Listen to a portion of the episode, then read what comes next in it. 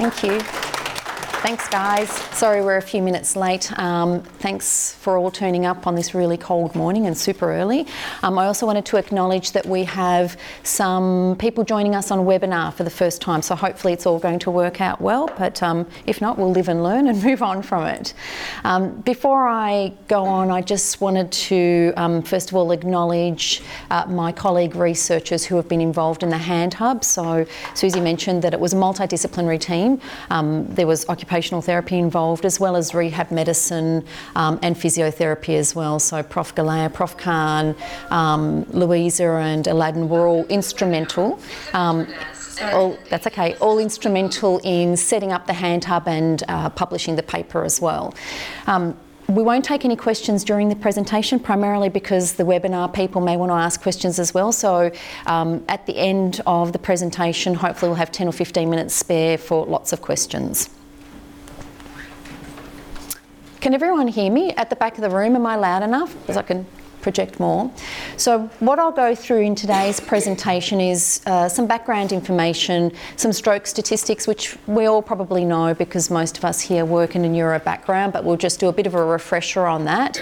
Uh, what the research is saying about neuroplasticity, um, and what the research is also saying about emerging technologies. And then we'll go through the Hand Hub study uh, that had the question around whether emerging technologies can enhance upper limb outcomes. I'll go through uh, the results, the overall results, and describe it in a bit more detail with one particular case study. And then I'll also spend a bit of time talking about the research practice gap. Uh, we mentioned before that I've just finished my PhD after a million years, um, and my area of interest is really looking at how allied health professionals can overcome this research research practice gap. And, and, we really used a lot of the findings from my PhD with our Hand Hub study. So, looking at how we can engage allied health clinicians to uh, produce research and consume research and make it sustainable. Because it's really hard trying to change practice. And certainly, if we're talking about emerging technologies, it's not a matter of just putting some stuff into a practice, like putting a robot there and you know crossing your fingers and hoping it's going to change things for patients and for clinicians. So I'll go through how we did it, how we made it affordable, and how we made it sustainable. So for those of you who are thinking about introducing emerging technologies, if you're a manager, if you're a clinician, I hope that you can leave with some really useful, handy hints about what to do in your own practice. All right, so Stroke, um, we know in developed countries that it remains the leading cause of disability. Um, and in third world countries or developing countries, it still remains one of the most um, highest or most common causes of death. In Australia, there's nearly half a million people who are living with stroke. And surprisingly, nearly a third of them are under the age of 65.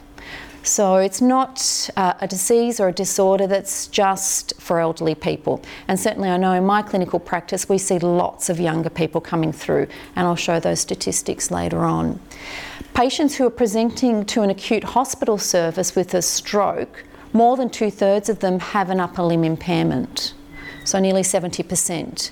When we look at those patients six months down the track, 50% of them continue to have a non functional upper limb.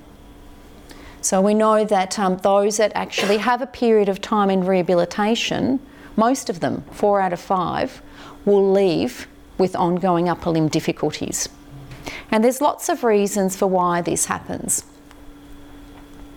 This is from the Australian Institute of Health and Welfare, going through some data around uh, disability and what patients report as having the greatest impact on their quality of life. And if you have a look at the top four, most of them involve the upper limb. So, restriction in physical activities or work, incomplete use of the feet or legs, incomplete use of arm or fingers, and difficulty gripping or holding things. We also know from research that upper limb dysfunction following a stroke um, has a high correlation with anxiety, poorer perception of quality of life, um, and, dis- and depression. So, as somebody who's worked in stroke rehab for quite a few years, I understand the challenges to providing upper limb rehabilitation. In the first instance, there's a lot of tasks that can be done with the non-impaired upper limb. So what we find in rehabilitation is that we pretty quickly move to a compensatory approach. I mean, we've got very limited uh, length of stay now in subacute services, so it's not surprising that we do, in the first couple of weeks, look at that compensatory approach. And from the patient's perspective, I guess they're looking to be independent as much as they can. If that means using the unaffected upper limb, then that's what they often revert to. The problem with that is that we move into a learned non use pattern really quickly. And certainly, from a community based perspective, a lot of the patients that I see come in through the door have unmasked potential. They've got these learned non use patterns. So it's not so much that we're looking at an impairment level that can't be remediated. It's more that they haven't had the opportunity to actually practice and use the impaired upper limb. And so we end up with some cortical changes because of a learned non use. The upper limb is complex. Who doesn't know that? Anybody who's done upper limb rehab would know it's never a matter of that um, upper limb presentation being about one level of impairment. It's very rarely just about motor weakness or just about spasticity. Often we're seeing multiple impairments. We might see that there's increased tone, uh, loss of strength, um, sensory changes, perceptual changes. So it's really a complex field to work in. And often we can have patients with cognitive impairment, and that certainly affects rehab outcomes. Being able to get your patients to carry through with your rehab recommendations day, day to day um, can also impact on their progress. Then we have the organisational factors. Um, those of us who work in rehab would be aware that the length of stay is just reducing all the time. I've worked for a number of years and I've seen it come down seven days, eight days at least. Um, time constraints. We're all time poor. You know, we all have a lot of patience. Um, being able to rehab the upper limb takes a long time. Takes a long time if you're a community-based patient or, or even for in um, inpatients. And time is something that clinicians don't really have a lot of. What we do know is that the upper limb, the impaired upper limb following a neurological event, does have the capacity to change. Um, neuroplasticity, it's been in the media and it's been really popular probably for the last five years or so in terms of um, mainstream media. Neuroplasticity refers to the capacity of the brain to reorganise itself. Doesn't necessarily happen automatically, and I'll go through in a minute the, the factors that can really encourage neuroplasticity. Um, what we see in front of us here is probably the classic uh, experiment showing the outcomes of an enriched environment. So we see that we've got uh, some monkeys there on the left, and the one on the far left has been presented with a really challenging task. This is food related. Most animals respond to food based training. Sometimes humans do too. Um, but we see this monkey on the far left, he's got a really complex task. So he's trying to reach the food from a really small, uh, small, shallow sort of um, aperture. So he has to really work to get to the food. He's got to actually turn his hand and he has to establish a much more refined grip than his buddy in the next cage. So in the next cage, uh, it's a much larger sized food well, and he really can just do a gross, gross grip. Just grab the food, bring it in, and eat it. And imaging shows uh, for these monkeys some real differences in terms of cortical representation of the digits. And what we see is that the monkey on the left, who really had to work hard to get his food, had much greater representation of the digit on his um, cortical mapping in comparison to his buddy on the other side. So what we know that is that a challenging task actually results in different changes in the brain. And that's really important for us to keep in mind when we're working with our patients. So we know that criteria is important. So we've got some evidence, not just from animal studies, but certainly from uh, the body of evidence that's growing from human studies, to say that there are some particular factors that are really important to get the best outcomes for upper limb rehab. First of all, we've got intensity, and this is the kind of sexy topic in rehab at the moment. Uh, we'd spent a lot of years thinking that it was about, um, you know, enriched envir- environments or um, coming to rehab five days a week, and I will talk about frequency in a moment. But what we're finding is that is it's actually the intensity of practice uh, that our patients are undergoing. So intensity refers to the number of repetitions per minute. So it's not so much about the patients coming in and sitting there for an hour and doing 10 reps. It's about how many reps per minute our patients can actually achieve in rehab. And we don't know yet, in terms of research, what the magic number is, but they're suggesting it's a couple of hundred reps per session. So intensity is really critical, probably more so than frequency. Challenge. We saw from our little monkey buddies before how important challenge is. So it's not enough for our patients to uh, come in and practice an activity that that they've done a thousand times before that's kind of a little bit too easy for them and they're not really having to uh, cognitively problem solve or use their upper limb in a different way. So the challenge is really important. We don't want to make it too challenging because failure is uh, a barrier for some of our patients. But you want to make it challenging enough that they really need to work from a motor perspective to be able to achieve that movement or work on that movement. And frequency. So we've got intensity at one end of the spectrum, and then we've got frequency at the other end.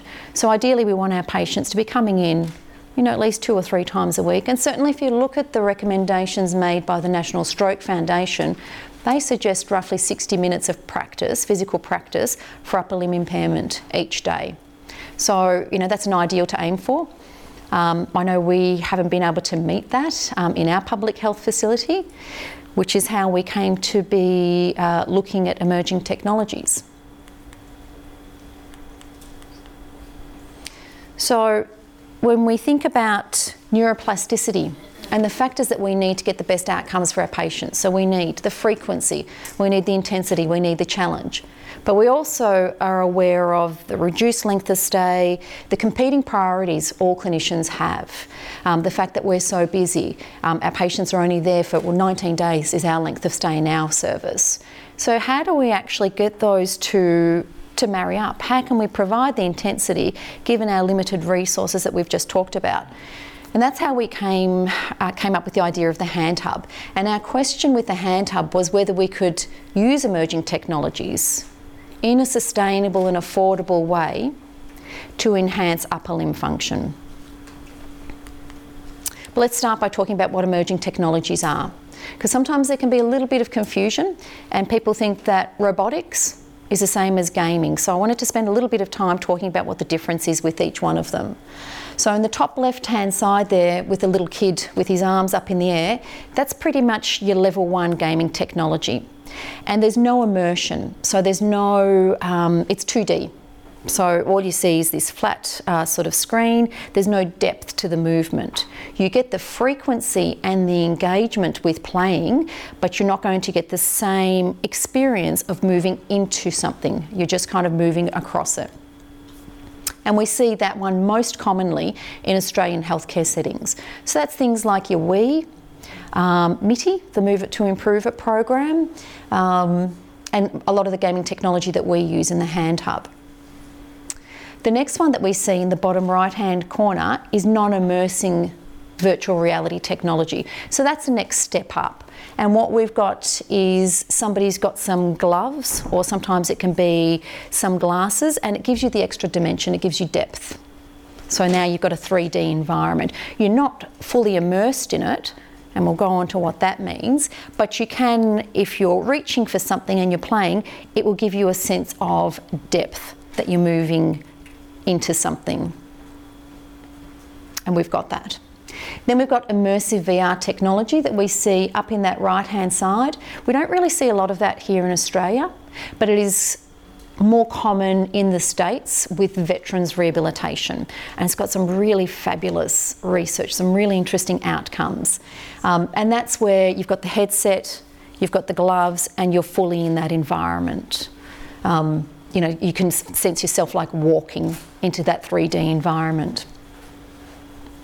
And then the bottom side, uh, the lady in the wheelchair, is robotic therapy. So that's electromechanical devices that usually can provide full compensation um, as well as gravity assisted movements. And we we're seeing a little bit of that here in Australia. It's probably a bit cost prohibitive at the moment, um, and I'll talk about how we can overcome some of that. Um, and we do actually have that robot in our hand hub. We didn't pay for it. I feel like I, I should say that, but I'll talk about how we actually came to have it.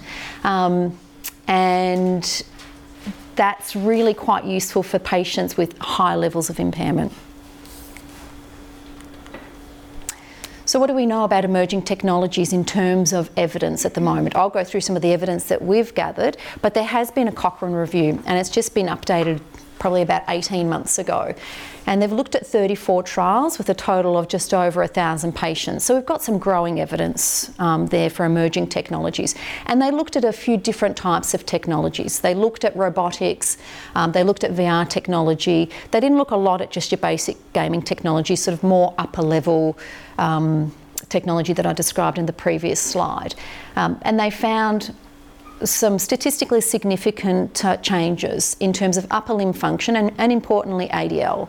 So they've found some improvement in strength of the upper limb using technologies um, and also range. And they've also found that patients who participated in this sort of therapy had a higher level of independence with um, their ADLs. And of course, these studies were comparing to conventional therapy. Now, what's conventional therapy? I mean, if we went to each of the studies, you could probably criticise a little bit around how they controlled that. Nonetheless, they have found that it is more likely that the patient population treated with robotic therapy or with emerging technology therapy do fare better. So that's heartening to know, especially for those of us who were looking at introducing some of this technology.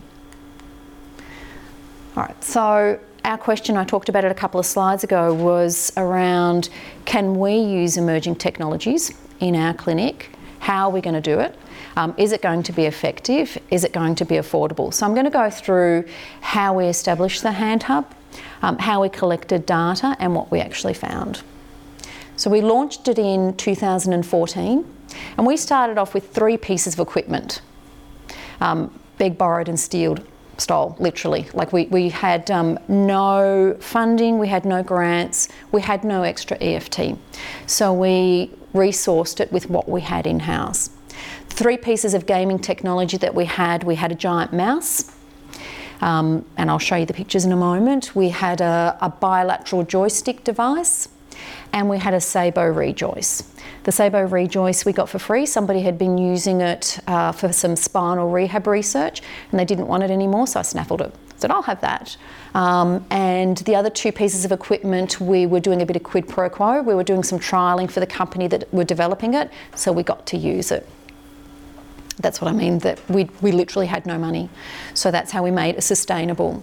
We set it up as graded workstations we ran it as a group. So with the graded workstations, we had um, patients who uh, were unable to move against gravity would start at a certain station and they could work their way up to a next station where uh, patients who had some anti-gravity movement you know, could work on on their function, and then to the higher level Saebo ReJoyce, where you could practice uh, fine motor grip, etc.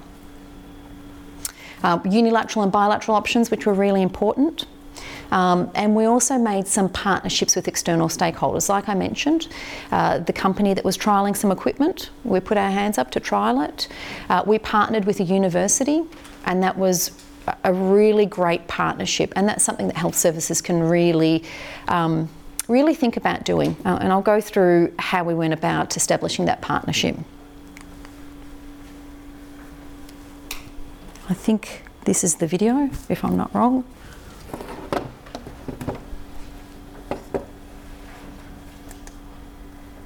Not. All right, so this is the equipment that we had in there the giant mouse, which is really as simple as what it means. It's a big mouse that you can have a patient with who has. Uh, hypertonicity, so they might have um, a really tight, um, tight hand. You can take off uh, the bottom part of the device so they can just sit on it like this. Um, or patients who are flaccid, um, it's just a really great starting point because you can set your patients up on a table. They're supported in terms of their shoulder. Um, they can use it bilaterally to get themselves started in the movement, uh, or they can use it unilaterally. That's the joystick device. The joystick sits in a bilateral bar, so for patients they can use that bilaterally or they can do an active assist uh, grip onto the joystick device. So that's really good if patients have got some, some anti-gravity movement. Even if they don't, they could actually just rest it on their lap and they can use a bit of gravity to help them. And this is the Saebo ReJoyce, um, which really can be used for patients with low or high function. So you can you can even use it if you're retraining some balance. It can be used uh, standing or sitting. It can uh, essentially any sort of movement that you want to practice, you can do so with the Saebo ReJoyce. So wrist flexion extension, external rotation. Um, you know, you, there's just any sort of movement that you like. So that's a really fantastic device. That, that was the one that um, we actually got for free because somebody wasn't using it anymore. And the Armeo Power, which came to us probably about 12 months after we started the Hand Hub. So I'm just going to show you a video and I'll apologise in advance because it's a video of me, which is really gross, but it just goes through, shows some, some people actually practicing on the equipment, which is kind of cool.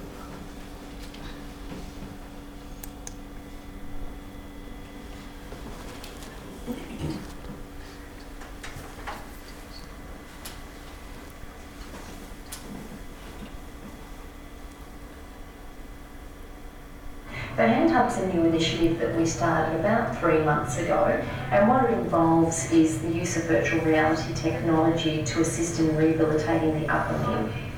We've got uh, a number of pieces of equipment, uh, the, including this one, the ReJoyce, the AbleX, and also the Giant Mouse. And what we're doing is working with patients to get better upper limb outcomes using games that actually engage their, their thought processes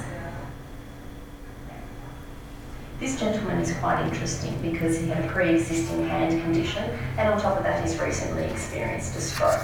So we've got um, a fellow with a couple of fingers missing and also some motor control issues related to the stroke. We've been using the Saebo ReJoyce to retrain in particular grip. It's really interesting watching how he's building up his, his grip through using uh, the grip mechanism on the Saebo ReJoyce. The other interesting thing is watching how he shifts his weight from left to right and also shifts his attention across the screen. The Hand Hub is a long-term research project. We're inviting all patients with an upper limb impairment following a neurological incident. So that could be stroke, it could be tumour removal. Preliminary results are extremely encouraging. Okay, so when we introduced the Hand Hub, we wanted to collect data. And I'll talk a little bit more about that later on. So we, we very much took a practice-based evidence approach. And rather than going down the pathway of, say, an RCT where we had really stringent uh, inclusion or exclusion criteria, we wanted it to reflect what you see in rehab. So our criteria for acceptance into the hand hub are really broad because that's what you get. That's what walks in through the door. Um, we very rarely get the sort of patient that uh, reflects what you're seeing in RCTs. So our criteria for acceptance into the hand hub was that the patient uh, should be able to follow a one-stage command. So we took some patients with really significant cognitive impairment. Um, and even in the acute setting, I've used some of this technology with patients who are really, really impaired cognitively, and I've had some incredible results. Had to have adequate vision because you've got to be able to see the gaming technology. And that's pretty much it. So that's really quite different to what you might see with an RCT. Um, but that's really what we see in rehab. These are the sort of patients that are coming to us. They're going to have comorbidities. Um, they're going to have cognitive impairment. They may have perceptual pa- impairment, etc. So we wanted our uh, population that we're collecting data on to really reflect what we're seeing coming in through the door. We wanted them to have a pain free upper limb. If they were referred to us and they had some sort of a shoulder uh, syndrome or some sort of pain, they would be referred to our medical colleagues for opinion um, before we could take them into the hand hub. Uh, exclusion criteria uncontrolled epilepsy. You know, obviously, we can't have people who uh, might be seizing in a group context. Uh, serious progressive disease. Having said that, we've had a lot of patients with GBM come through the clinic with some nice results. Uh, severe receptive aphasia, we need them to be able to follow a one stage command. Severe cognitive deficits. So, when they were referred into the hand hub, we take a whole heap of baseline assessments. So, they'd see uh, the OT or the physio and then a rehab consultant. And the assessments that we used uh, were things like the Wolf Motor Function Test to give us some baseline uh, motor ability. Uh, cognition was assessed using the MOCA, the Montreal uh, COG assessment. We assessed functional upper limb use using the ARMA, which goes through some questions around the last seven days and how well uh, the patient has uh, been using their upper limb, their perception of how uh, impaired their upper limb is. And we'd set goals with the patient, so we'd use the GAS as well. The intervention was provided in a group context. And I think that really surprises people because there's this perception that technology really needs to be used one on one. We couldn't afford to use it one on one. We had to do it in a group context. As I said, we didn't have additional funding, so we had to be a little bit clever in how we were going to use our resources. Um, and hands down, that's probably the best decision we made. And I think in retrospect, we're lucky we didn't have funding and try and do it one on one because I don't think it would have been as successful as it was. Um, Patients had to attend a 60 minute session, and ideally, we, want, we wanted them in three times a week to be able to meet the frequency requirement. And there was graduated difficulty. So we were really on top of patients who we see, saw were changing. So they weren't stuck on the giant mouse and there for all 12 of their treatments. If we saw that they progressed, we'd move them on. And that's really important. Um, there also has to be functional training as well. So I think it's important to acknowledge that uh, emerging technologies are quite impairment focused. You're going to get the repetition, you're going to get the challenge, you'll have the, the intensity and the frequency, but doing this sort of movement for 45 minutes doesn't necessarily mean your patient's then going to be able to hold their cutlery. So there has to be an element of practicing functional activities. Whether they do that at home with a home based program or within your service depends on how you set it up. But I, I really need to encourage that uh, you take the impairment specific training and that you practice functionally with the patients. And then we had post intervention assessments immediately after the 12 uh, sessions that the patients had, after their four weeks of treatment, and also at the six month mark so we could see around sustainability. We'll go through the results. So the results have been published and it's only on the first 92 patients. The last time I had a look, we had over 300 patients come through. So we need to look at the data again because we've continued to collect data, which in itself is a miracle because allied health, we're just not good at collecting data. And, and I, I, feel like I can say that because I'm an allied health professional. Um, and we've kept collecting data. So just being able to change that alone has been just, you know, incredible. Okay, so a snapshot of the first 92 patients that we assessed. Average age 55.6, which really surprised me because I, I mentioned earlier on in our stroke, stroke statistics that uh, roughly a third are under the age of 65, but I sort of had the perception that our patients are a bit older. Obviously, they're not. They're sort of sitting in that, that younger catchment. And it might be that our older patients are actually going off to GEM, to aged care rehabs more so now than inpatient rehab. Um, the majority had stroke, so that's um, 88% had stroke, but we certainly took in some others there. So we had patients with MS, we had some nice results with them. Um, I mentioned before a few brain tumours, a couple of GBMs, um, a couple post resection of gliomas, um, and other. I think we had a, a young bloke with a spinal cord injury as well, a 17 year old. At presentation, 20% had um, aphasia, 32% had cog deficits, 23% had attention deficits, and 20% had perceptual deficits. Um, we didn't really collect a lot of data around the perceptual deficits. I've tried to have a look at the technology itself to see what I could pull from it, and that's still something we're working on. Because I would also say, I'm going to go through some motor results and etc., but I, I would say, and I'm just speaking anecdotally because I haven't collected data on it, that emerging technologies is probably one of the best ways to remediate perceptual deficits that I've seen, but I haven't been able to capture it well enough. So, summary of outcome data. So we've got uh, the Ashworth scale, the ARMA, the Wolf Motor Function Test, and also the EQ5D, which is a quality of life measure. On the far right side, you see something called effect size. So what that means is that's a measure of the difference uh, pre and post. So the level of change that we saw from baseline uh, to our final assessment. Um, a 0.1 score for effect size is pretty small. 0.3 is considered to be moderate, 0.5 and above is considered to be a large effect size. So that's a pretty important number to look at there.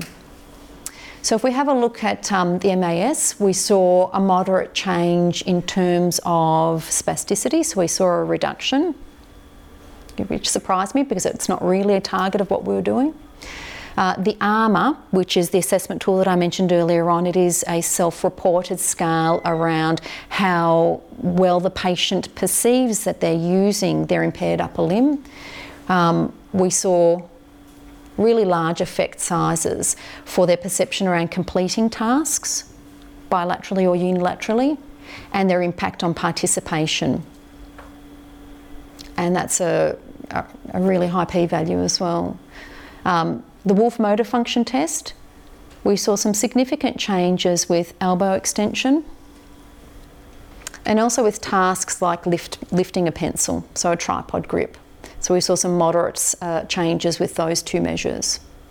And in terms of uh, quality of life measures, we saw some really significant changes in their perception of their overall health. And that kind of reflects really what we saw as well from the ARMA. If you're feeling that you've improved in terms of your participation with your activities, then you're going to assume that you will have an overall improvement in your perception of health and well-being. So there's some really good um, results for the patients that came through. So I wanted to go through a, a, particular case study just to give a bit more detail on some of the outcome measures that we took and this uh, young lady's story. So she was a 35 year old that uh, came to us. She was probably maybe two years down the track. She was from regional Victoria, so she had to travel a good three hours to come to us. Some serious dedication. She had two kids, so that was quite a commitment to rehab. She'd had uh, left MCA on the background of an ICA dissection. She'd previously been um, really high functioning, very sporty. Um, and was also working at a high level in, in, an exec role. She was using a single point stick for outdoor mobility, doing okay indoors, right upper limb dysfunction. But I have to say, she was one of those patients who, when she comes in, thinks she can't use her upper limb, but had lots of unmasked potential there. Typical disuse, just hadn't really used it at home. A little bit of executive dysfunction, but, but doing okay from a cognitive perspective. Um, the goal that she set uh, for her rehab component for her ad- attendance at the hand hub, she wanted to be able to use her cutlery. She, especially when she was going out, she felt a bit embarrassed um, about having to use um, modified or adapted cutlery. And she also wanted to be able to put on makeup. She was right dominant. So she wanted to be able to put on mascara and eyeliner and things like that. That was really important for her. So when she started, um, like I said, she she actually had. Uh, quite a lot of movement there, but she really wasn't using her right upper limb at all in function at home. But we were able to actually start her on the bilateral device. She probably moved onto the Saebo ReJoyce after the second or third session. So she progressed quickly and she was a dream patient. She was one of those patients who does everything you want her to do at home. Um, you know, we don't always get those sort of patients, but um, I was talking to Katie before around engagement. This really engaged her. She really felt like she she was getting lots of practice. She was getting into it.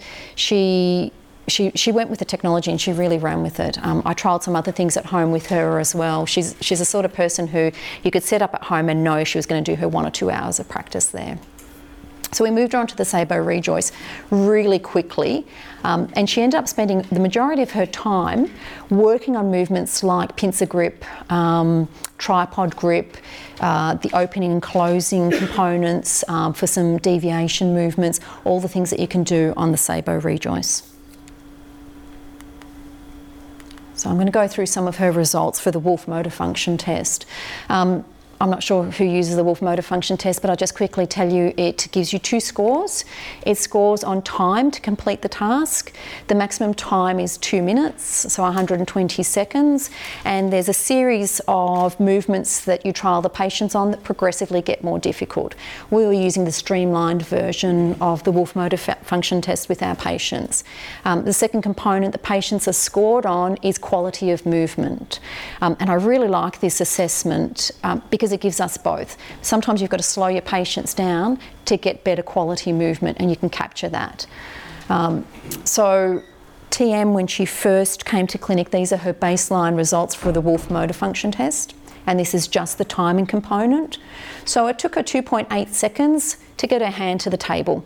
Doesn't sound like long, that's a really long time. Most people are below one second for that. 4.2 seconds to get her hand up onto a box. 114 seconds to lift a can. And it's a very specific grip to lift the can of drink. They're not allowed to do this sort of movement.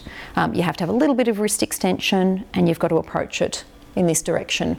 She couldn't lift a pencil at all for love or money. There's no way she could do that. Reach and retrieve um, is around uh, a weighted item and coming into elbow flexion. So she was able to do that in 2.2 seconds. And folding a towel is really that bilateral movement, so it just took her just over a minute. So, following her 12 sessions in the hand hub, these are the changes in time that she had. So, one second hand to table, still not hugely fast, but a decent improvement. Um, she was probably twice as fast with hand to box. The biggest change, if we have a look at lifting the can, so, you know, a minute it's going to be slower than what you and I do, but that's a really big change. So bear in mind this patient, she wasn't using the right upper limb at home, so she wasn't using it to, to you know, do her drinking or anything despite being right dominant. So that's a really big change for her. And she could lift a pencil. And that's really important, not because she wanted to be walking around lifting a pencil, but you need that grip to be able to put your mascara and your eyeliner on. So bear in mind what her goals were you know, that she wanted to be able to use cutlery. What sort of grip do we use with cutlery? And that she wanted to be able to put her makeup on. Reach and retrieve also improved, and so did folding a towel. So that's quite significant, those improvements. So this is around the quality of movement. I'm sorry that's a little bit sideways there, but it just shows you how it's scored. Um, one refers to not using the impaired upper limb at all. So, you know, that's just kind of sitting there. It might be quite a profound neglect um, or extremely hypertonic. Um, five is really quite normal. So, as normal as it can be. Four suggests some compensatory movements, or um, you know, that might be a patient who just does a little bit of hitching as, as they're reaching. So, how did TM go? So, hand to table, she scored three, uh, which suggests that she could do the movement, um, but there is either some sort of um, effort or some sort of compensatory stuff going on. Lifting a can, she was at one, so she, she really couldn't do it at all. She needed to use the other hand to help, so she did this sort of thing. To be able to lift the can. Same thing with lifting the pencil. She actually couldn't do that at all. If you recall, I think it was 120 seconds. So um, from memory, I think she just said, oh, I just, yeah, there's no way I can do it. Uh, three for reach and retrieve. So, you know, some, some effort, some unusual sort of patterns there, and folding the towel she couldn't do either. A lot of that is going to be the, the, misuse, the disuse that we saw when she came in.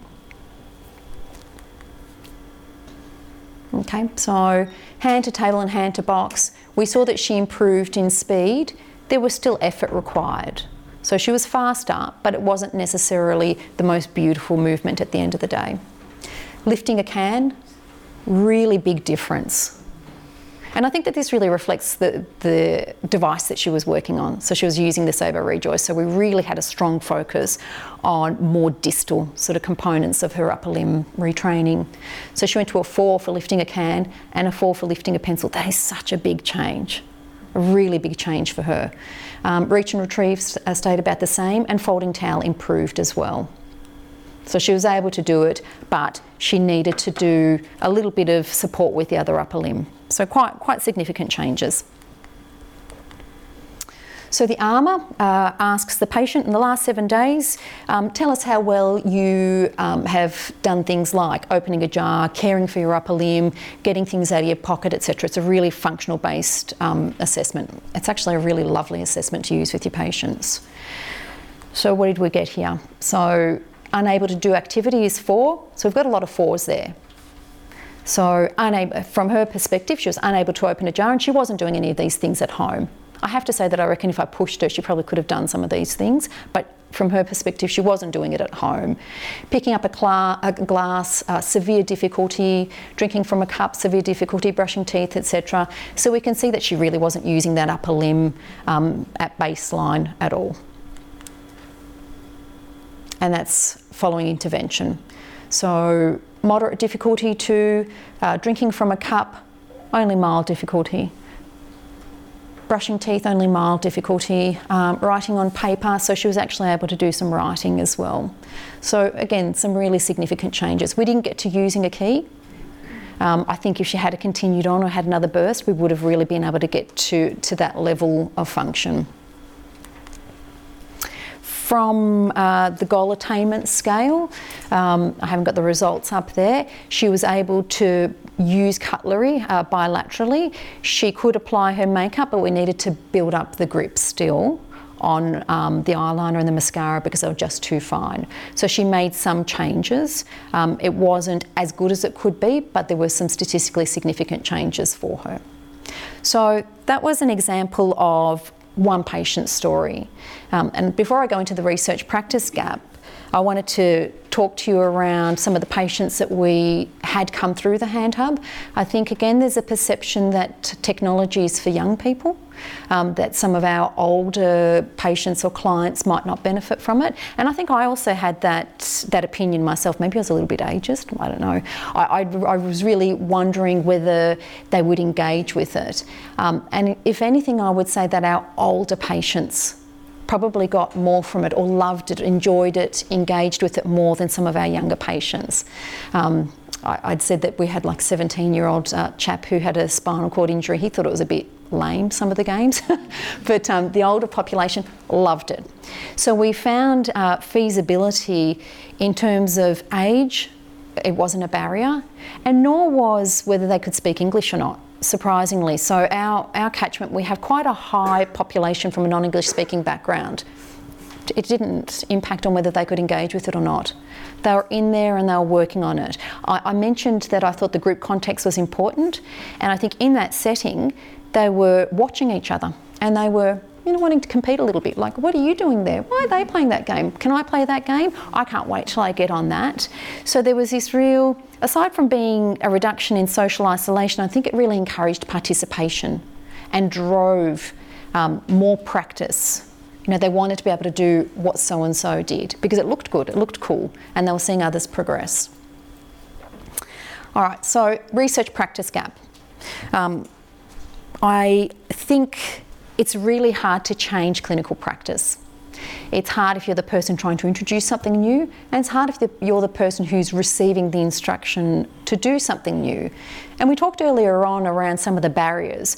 They can be related to the organisation. Who's got time to learn something new? It can be really tricky. You're back to back with patients all day. Whether it's private practice or public practice, we are really struggling with competing priorities. Um, there's also clinician related variables. So, learning something new is hard work. We may lack confidence in, well, how am I going to use this device? I'm not great with computers. Um, I don't have time. I can't be bothered. Why would I even need to collect data? I'm here to be a, a you know, a clinician. I'm not a researcher. So, there's lots of different things that can get in the way for us to be introducing novel or new things like emerging technologies. Um, and I wanted to go through one of the things that I do. I do a fair bit of research at work. Um, one of the things that I do if I want to introduce something new, um, one of the models that I use. This is probably something that we're all familiar with, and it's something that uh, the Cochrane Evidence Based um, Group use. Um, it's a theoretical framework to really guide how you're going to get practice change. All right, so right from the beginning, I knew that I'd need to engage the clinicians because if I didn't get them on board, there was absolutely no way that anybody was going to collect data. Um, you know, I knew that I needed to get them to own this research project, that it couldn't be something that sat just with medicine and it couldn't be something that sat with me as a research leader saying, all right, I want everyone to collect data because there's just no way that was going to happen. So the Action Research Framework really involves your end users right from the beginning. So it looks at, you know, what the problem is, for example. Well, okay, so the problem might be we're not getting great results for upper limb um, outcomes. We know that we want to um, introduce this emerging technology. It looks at how you adapt the knowledge to the local uh, context you prospectively identify barriers and knowledge to use. So, what are your barriers? Oh, the, you know, the, the area is a problem, it looks bad, there's junk all over the place, um, we can't staff it. So, you go in anticipating these barriers and you address them before you even introduce any of the interventions. And we very much use this model. Um, and we obviously we looked at the outcome because I've just presented them, but we consulted right from the, be- from the beginning with all the clinicians. So they were involved in terms of eligibility criteria, they were involved in terms of assessments, how the groups would set up, um, how our direct access unit would process the referrals. So we had what I would say is a practice based evidence approach where everyone was engaged rather than just one person coming in, doing a study, coming out, and then it ends. Because a lot of times that's what happens, and you don't get sustainable practice change. And I can tell you now, five years later, four years later, um, the Hand Hub's probably one of the most busy clinics you've ever seen. So we were successful in getting it to be sustained practice change. The good thing about this is you can tweak things as well as you go along. You don't go in and expect things to be the way you anticipated initially. Um, our process changed a lot in the first 12 months, and that's okay with this approach. You collect data as you go along, you see what is or isn't working. Like, okay, well, that's not working, running the groups at that time. Let's change it to run at this time. Let's do this with the allied health assistants. Let's change our referral processes until we got it to work for us. It had to be context specific. So the aims for us when we first introduced the Hand Hub were to look at whether it was feasible, to look at whether it was effective, and to look at whether we could change practice. So our approach wasn't an RCT for all the reasons that I mentioned before. RCTs aren't the only approach to research. Um, there's lots of different research that you can do. One thing that we do I think quite well, and certainly we did it with uh, this project, and we've done it since with other projects, is we take a clinical practice improvement approach. And there's some really good research out there in the moment comparing CPI to RCTs and why you might want to take a CPI approach, particularly in rehab, where it's notoriously difficult to control variables um, and recruitment just becomes a nightmare. And I've done an RCT um, in rehab and it, it, failed, and the recruitment itself was just um, mind boggling. So, a clinical practice improvement approach, which is what we took with our research, um, what it does is you have pretty broad eligibility criteria to accept them. And we went through what I talked about. It was pretty much who walked in the door. We took, we took them in. But what you do is you systematically and exhaustively collect data. So, for all those patients coming in through the door, we collected a lot of data over a long period of time. and We're still collecting that data, which is great because we should be collecting data anyway as allied health professionals. So you measure and record all the treatments and interventions, um, and what you start to see is some patterns in the data because you've got a lot of data and you end up with hundreds of patients. So our first lot of analysis was at 92 patients. As I said, we're at 300, 400 patients at the moment, and you start to get some power then because you've got the sheer numbers to be able to do it. You include your baseline staff. So you include the people who are there treating because they have to be collecting that data as you go along. So it's not um, people coming externally to collect the data and then just leaving. And that's how you ensure the sustainable practice change. So it entails participation with practicing clinicians. And I'm really interested in this model in terms of sustainable practice change because you want to be doing things internally so that you can make sure that 12 months or 18 months down the track, you're still doing it, that you're still collecting the data. And if it's not working, you tweak it and you try something else. So, in terms of establishing your own emerging technologies clinic or your own hand hub, thinking about where to start, you don't need a lot of money. So, there's this perception that you need a squillion dollars, no grants no money, no EFT. Since then, we've got grants and we've got some amazing equipment in there, but that was only after we established that it was working.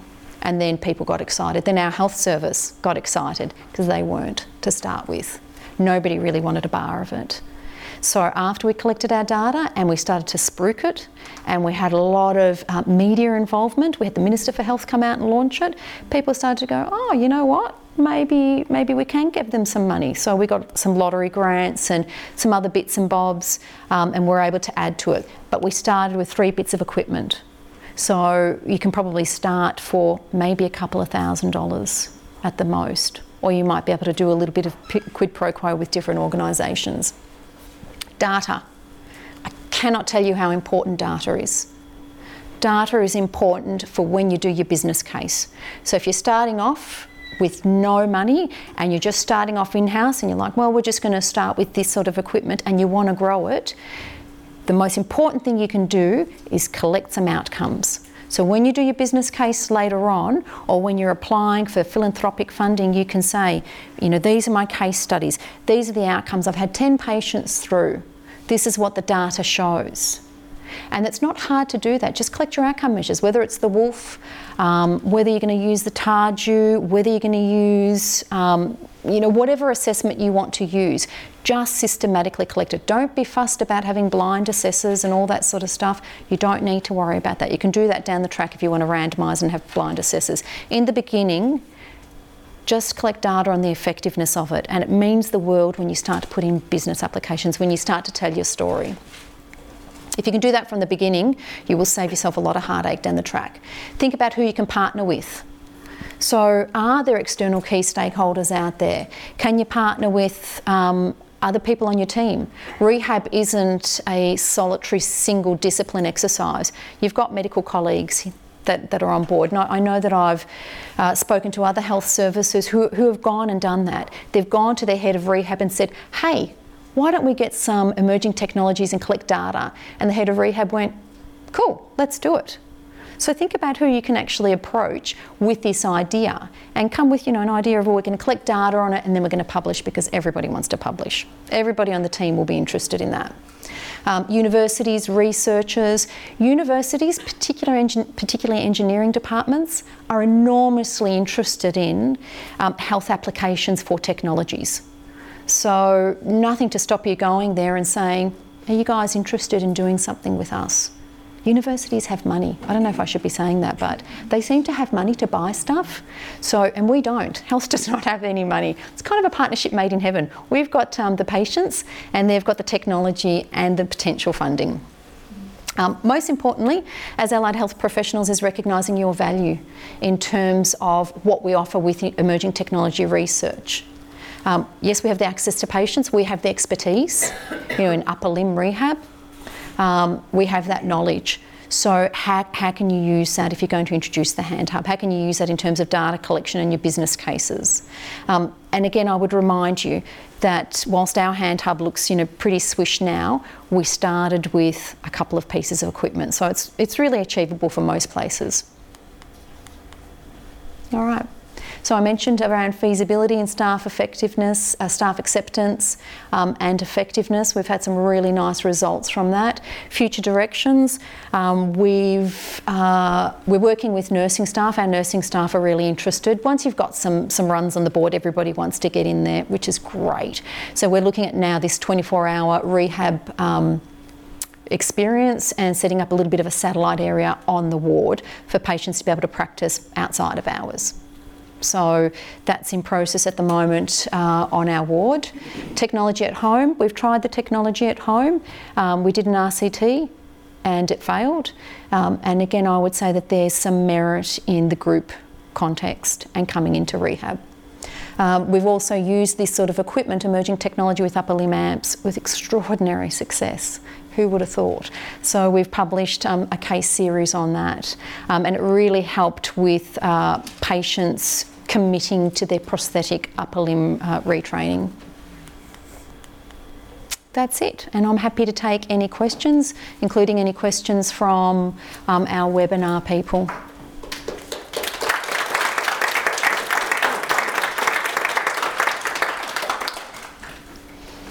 Any questions at all? Yeah.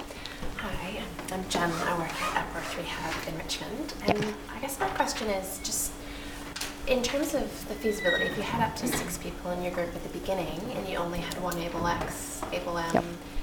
and the Saebo, um, how did you, I guess, split up the time if they were all at the same level, for instance? Yeah, so we um, actually had a spreadsheet where at assessment we'd know who needed what sort of equipment. So when they were assessed, they we took the baseline assessments and we'd make a recommendation around what equipment um, they needed.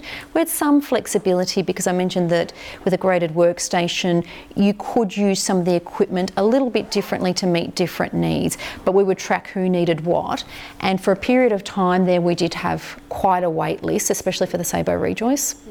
Um, so we had to wait list patients who needed that. And we had a wait list because the, the clinic itself was really popular. So we'd um, have to track it and then bring them up according to what they needed on this on this Excel spreadsheet. And then, sorry, one more question. Yeah, sure. So in terms of incorporating the functional use, did you do that during the actual session with the Depended. So not in the group. Uh, because we were accepting outside of our catchment area, we could only provide group therapy for anybody who wasn't within our catchment area. So, the way the funding works is that uh, for most rehab services, uh, publicly funded rehab services, you can only take from your geographical catchment area, uh, which was going to be a problem for us because we wanted to open it up Australia wide. And the only way we could do that is in a group context. So for those patients uh, that were outside of our catchment, their functional retraining had to be done at home. So I had handouts. Okay. And I'm happy to share any of this stuff if anybody wants. And the handouts, I was really clear around this is what you need to practice when you get home. So I'm assuming that they did practice those things when they got home, and I would say so looking at the results. For those that were in our catchment area and may well have still been receiving uh, CTS or community based therapy, they had the opportunity for functional practice because they were in our catchment area and they could have one on one. Okay. So that was our- Yep. the technology in the hand. Exactly. Um, but in the group context, you know, there wasn't, unless they went, you know, maybe made themselves a cup of coffee and did something functional there, but the funding uh, was prohibitive. It had to be a group group context. So unless they were all going to be doing group functional training, so it was very much an impairment. Um, an impairment model, but I would argue that you have to have that functional retraining in order to get the functional outcomes and get your gas goals. How many people did you have running the, the hub? two, an AHA and, uh, uh, and a clinician. And w- that meant we needed to be pretty conscious about how we set up the group. So you couldn't have six really um, high needs patients. So if they needed lots of specialised seating, etc. So we we're really conscious of that. Um, our AHA um, absolute whiz bang. Wasn't to start with, was really anti technology to start with, and was a bit like, oh, I don't really want to do this. I'm going to, and just loves it now. She's just the most pro technology you can imagine. But um, to make it affordable for us, it had to be two. I floated around in the beginning um, because I was a bit nosy about what was happening, and you know, and also from a training perspective and making sure that. Um, clinically we were managing the upper limbs properly. So the AHA is really there around making sure the group functions okay, but I would say that you still always need a clinician for the upper limb needs, like we were talking about earlier on. Made it affordable though, um, and I actually costed this out, the intervention, um, I think a couple of years down the track, and it was less than $2 per person. So it's really affordable. That's cheap you know, for people coming in, you know, for that sort of treatment. Um, and we were going to do a socioeconomic analysis, and I'm sure we'll do it once we go back to the data. Um, but providing it in a group context for us is probably the make or break. You know, we, we just, so many patients, uh, so much to do, we, we really had to look at being quite creative in how we set up our stations. I would also say that when we're talking about the stations, there's probably no reason you couldn't. Um, it doesn't have to just be emerging technologies. You could probably have, and I've thought about this, a really nice functional station where they can do some practicing of stuff, like a kitchen area set up. You could probably even have like a um, an FES station maybe and they could go from one to the other. You could be as flexible as you want to be to get your patients through. And I would also say it doesn't necessarily all need to be inpatient rehab. The patients that we had come through, they are a mixture. So we currently run might be 10 groups a week. Oh, it's a really busy clinic, and we mix it. We have inpatients and outpatients. So we were really flexible to meet our staffing needs, the needs of the patients to get it up and running. So you can, you know, that's the thing with the action research framework, just tweak it as you go along. Like, okay, well, that's working. Not getting enough functional retraining. Let's set up this in the corner. Wouldn't it be great if we did an FES thing, got them really working, and then put them on the equipment? I think that would be really hot and, and have um, lots of potential. Sounds like time management was very efficient.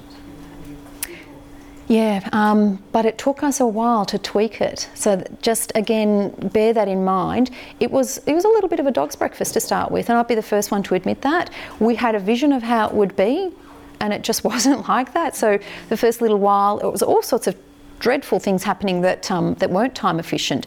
Um, you know, the the process of doing the assessment and working out our, our spreadsheet. Like, oh my God, everyone needs to be on this. What are we going to do? How are we going to make that work? So I'll, I'll be really honest and say that first 12 months was so much about tweaking it to get it efficient, and it is unbelievably efficient now. It just works like clockwork. There's no problems. But we've got, you know, we're X number of years down the track, so we've tweaked the process to come into the clinic, the spreadsheets, um, the eligibility criteria with direct access unit, how we protect time to do the assessments, um, but we gave ourselves permission for it to be messy in that first instance and to be like, okay, well, you know, that's fine. We'll be collecting data. That data wasn't great in the first instance, but it found its feet as we went along and we got our systems. The system that suited us um, in our context. Um, and it does work very well now and it's incredibly efficient.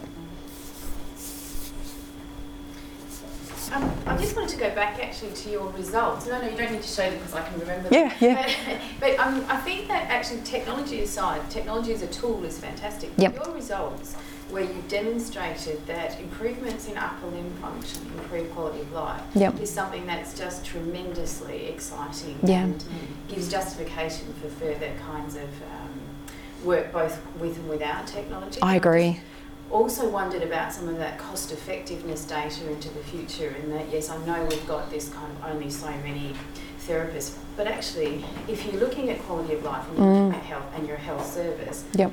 Maybe that's where we should be actually putting a whole lot of our funds and so I yeah. think that's really exciting that yep. we've managed to collect yeah. like that. And I'd really like to look at um, working further with that, costing it out. And, and I guess the thing, it's important what you said, technology or not, it really is about the capacity to make some changes with the upper limb. And we know we can do that with that sort of intensity. And technology is just augmentative. It's just doing extra. So these were extra sessions for these patients, or if they're outside, um, you know, they may have been having still other sessions in their local community, but as being augmented with this practice. And that's why we had that change. So, you know, I think it, it is important to collect the data and publish it. really important because I, I know in here we do some really great local work. Most of us are you know, research based, and most of us will do things locally and will collect our data. You've got to publish it so that we can get this sort of information out there and we can come back and we can say, well, you know, we need these patients coming through rehab. They need another trial of rehab because look what you can get. I'll just quickly, I know I'm conscious of time, but I wanted to tell you um, I had patients 20 years post brain injury. 20 years. And I had massive changes with them. So bear in mind, 20 years ago, they probably got no upper limb rehab. And we know in, with neuroplasticity, your brain will change till you die. Right? It's got the capacity to reorganise if you've got the right environment, the right practice. Not everyone will change at the same pace or to the same magnitude, but people should be given, given an opportunity. So upper limb changes 20 years post brain injury. And we've got that data. So, you know, we took in, in, in terms of chronicity, we had really chronic upper limb situations and we saw some functional improvements. People who came from supported accom facilities. And people's cognition changes over the years sometimes too. Absolutely. And how you enhance Yeah. And I bet you this stuff too. Again, we didn't collect a lot of data. We had the MoCA to start with. We didn't uh, uh, use the MoCA as an outcome measure. I can tell you now, hand on heart, we should have collected that data because attention improved, sustained attention improved. So if I was to do my time again, and we can learn from me, I would collect that as an outcome data. So, you know, I would look at how the sustained attention changed and also perception. So I would do something like um, uh, trail making. I'll do trail making pre post, and I can guarantee you now that you would see changes in that. But we just didn't collect it. We've got some other data on there, but it's been really difficult. It's all algorithm based, and I don't even know what it's about. Um, that I'd hoped that we could analyse that showed that patients who initially came with quite a significant visual uh, visuospatial neglect, um, we could use the technology to really force them to cross the midline. And then we saw a pattern in our heat map data that showed they were to begin with all in this space, and then we saw that it changed for them to cross. I mean, how cool would that be to, to be able to publish that and show that? Because we know that um, neglect is one of the most difficult um, impairments to actually remediate in rehab. So, again, you know, if I had my time again, I'd collect data on that and publish that. Um, but you know, if I had to, you know, leave this session with anything, it would be anyone who's looking at doing anything, even if it's one bit of um, equipment, collect data. Even if it's one bit of data, even if it's the GAS, GAS analyzes beautifully, or the ARMA, um, you know, it's it, collect it and, and share it. Share it at your conferences. Share it, publish it, because you know, we see some incredible changes, and if we want to be able to argue that we need more time for these patients and more augmenta- augmentative equipment, this is what we need. We need this sort of stuff, and this has come in handy when I have gone for, gone for funding, grant funding, and and local funding. I've been able to say, look, it changes. I'd like you to all join me to thank Eileen for that.